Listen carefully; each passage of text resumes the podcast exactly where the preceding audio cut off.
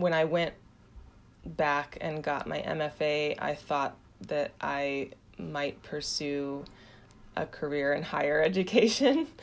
Um, but after teaching at Hunter and NYU, I didn't, I don't know, it didn't feel like the right place for me. And it also felt too competitive. And with the way that things have changed, um, you know, as people are trying to correct the fact that there's not very many people of color in higher ed. Like, I don't really have a chance um, of getting a, a position these days. Um, and I was adjuncting, you know, for I guess like four or five years. And I also felt exploited in the adjunct position, you know, in the same way that I did with all these teaching artist jobs that I had before that when I was working with the middle school and high school kids. It was like the same job, only just working with older students um, and I was, you know, similarly underpaid for as much time and effort um, and stress as those jobs were.